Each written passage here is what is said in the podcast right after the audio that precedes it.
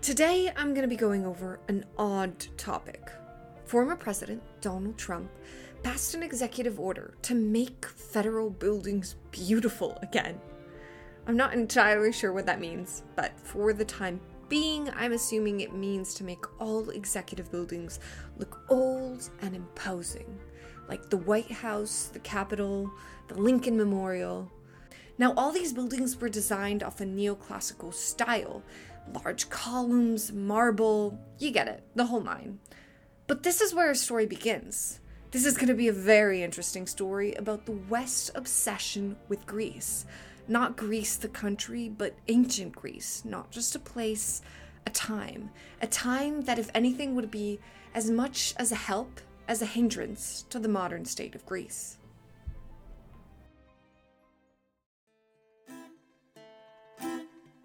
So the West likes to start its history in antiquity. Ancient Greece, not the first, but the first notable European empire. A time when people ate grapes, debated, and walked around in robes. In a way, the first big academic enlightenment. Academia and knowledge would forever be tied to ancient Greece, and the West would see itself as the inheritors of these Hellenistic traditions, this sort of knowledge. This knowledge that would be taught in school, education for many, many years, was on one hand the Bible, and then on the other you'd find work of Socrates, Plato, Aristotle. There would be multiple rebirths of periods of study for Greece, from the Middle Ages, the Renaissance, to the Enlightenment. Basically, those in pursuit of knowledge would automatically become obsessed with the classics from ancient Greece because, I mean, the only other option was the Bible. This is why, when the Greeks declare revolution in 1821, it becomes a world phenomenon. Scholars, elites, poets, most notably Lord Byron, they all ran into support of the Greeks.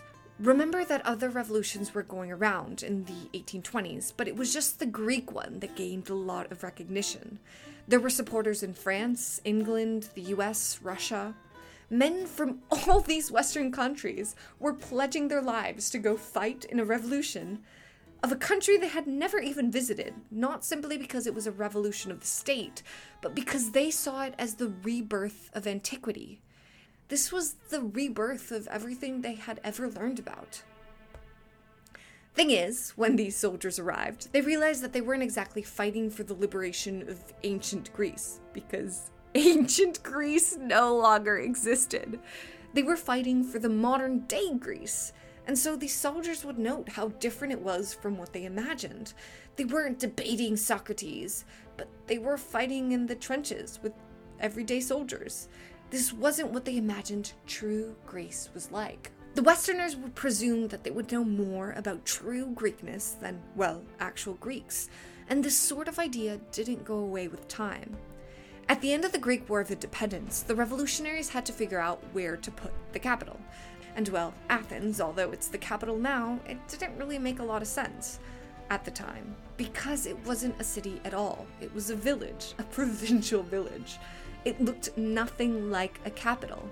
Many Greeks thought that the capital should be Nafplio, a bustling port town with a lot of traffic. But because of Western infatuation with ancient Greece and because of the power that they had lended during the revolution, pressure was put on the Greeks to move the capital from this bustling port town to Athens, which, remember, wasn't much of anything at the time. The modern day city of Athens was built largely from scratch, and very, very quickly.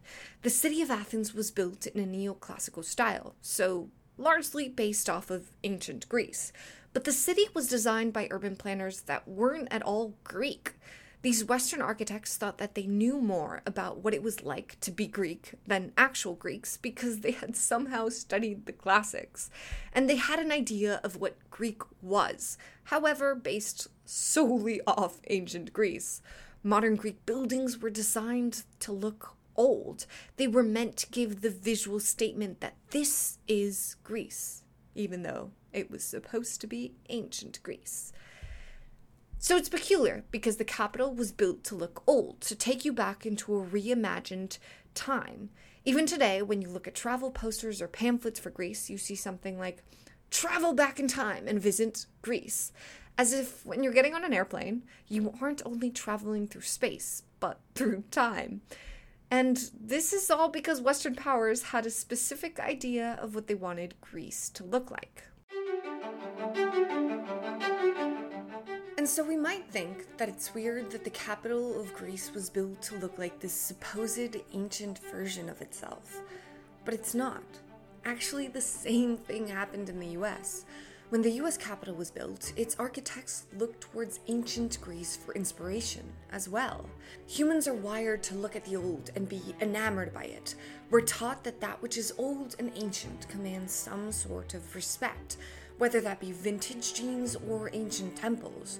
So, when the founding fathers were building the capital, they wanted the capital to command the same sort of respect. They wanted it to look old.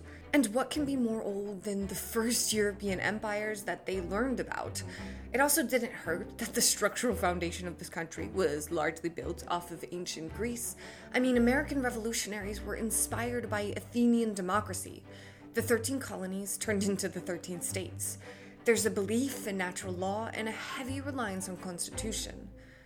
So, naturally, if the foundation of the country has such a heavy basis in ancient Greece, they're gonna want to pay some sort of homage to it. The capital is therefore designed in this neoclassical style. So imagine this we have two capitals very far away from one another, built in a similar sort of style. One a replica, one an homage, both tracing back its history to this reimagined time. Ancient Greece existed, but it's definitely been a couple of millennia since then. This past has created complex relationships in the present. In the US, what does it mean that the structural foundations of this country are based off of a history that's not really theirs at all? Why are we focusing so much on the Greek history instead of focusing on the native one, even for our architecture? What does it mean that the symbols of democracy must not only look towards Greece, but look like Greece? And in Greece, what does this mean for the modern day? There's a forever tension between ancient Greece and modern Greece. They coexist in a space all because Western powers have this certain notion of what they want Greece to look like. And it wouldn't matter, except that there's a heavy reliance that Greece has on these other Western powers, one that trickles down to today. From revolution to debt cycles, what does it mean for the modern state of Greece? This balance between independence and dependence.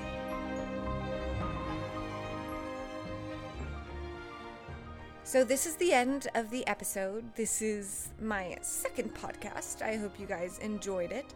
I hope you guys like traveling to the past with me, your host, Valeria Corbo. Uh, if you like this episode, give it a thumbs up. I would say subscribe, but I'm not entirely sure what you do in this case. But yeah, this is just some cool facts that I learned in NYU and I thought I would share. So yeah, hope you guys liked it. If you do, let me know. Bye.